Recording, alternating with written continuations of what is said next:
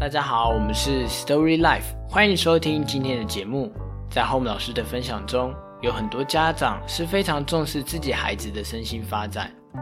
家长们都会用自己的方式来管教孩子，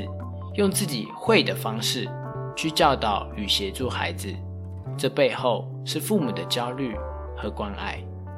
然而，不是每个人一生下孩子就会当父母，在这段过程中。有许多人也是第一次为人父、为人母，家长也一边在学习着如何为人父母。在校园发生学生的身心议题，父母难免会过度担心与焦虑，有可能会觉得自己不是一个好父母。辅导老师工作除了要对学生议题之外，也可以同理家长背后的情绪与脉络，看见家长背后的用意。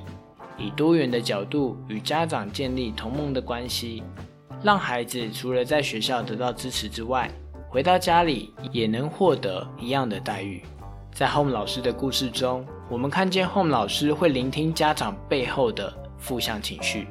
在了解父母的管教、了解父母背后的脉络与目的之后，当有一定的信任关系，辅导老师会与家长共同建立对孩子的管教目标。当父母有不适当的管教方式，可以找寻找证据来告知家长，并且同理父母的情绪，以让父母知道他们的努力是有被看见的。像是洪老师分享的故事，父母对哥哥比较严厉，而对弟弟比较不严格，可能的原因是妈妈对孩子的期待，觉得哥哥要有一定的独立能力，以后就能照顾弟弟。能够有一个哥哥的样子，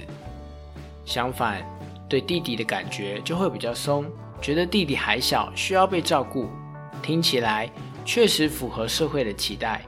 但这对孩子而言可能会造成适应不良，哥哥可能会因此觉得有压力，一旦处理不当，就会产生议题。而 Home 老师先不带任何主见，了解父母背后的脉络，聆听父母的想法。当父母的需求被聆听与同理，其实父母与辅导老师的主要目标是一致的，都是为了孩子好。一旦辅导目标一致，辅导老师的辅导建议才容易让父母接纳与讨论，并提供相关证据，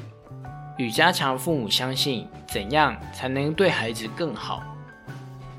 当父母觉察到孩子的不同时，会有无助的感觉时。其实可以主动联系学校的辅导单位，可以通过班导师的协助联系，也可以主动联系辅导单位。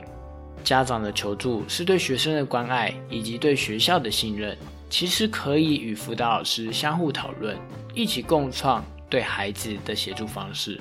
并且了解校内的资源。虽然这样做可能会增加辅导老师的工作量。大红老师说：“这是预防与降低未来的工作量，加上还要看议题、家长的情况再做调整。也希望透过这样的方式，让家长们能够了解辅导老师的工作。最后，我觉得每位辅导老师都是很伟大的。他们除了要想如何在学校照顾到每位学生外，也要考量学生的系统环境。也希望透过与家长的合作，一起共同保护好我们的年轻一代。”谢谢大家的收听。如果喜欢我们的频道，欢迎订阅我们的 Pockets、IG、脸书，按赞分享。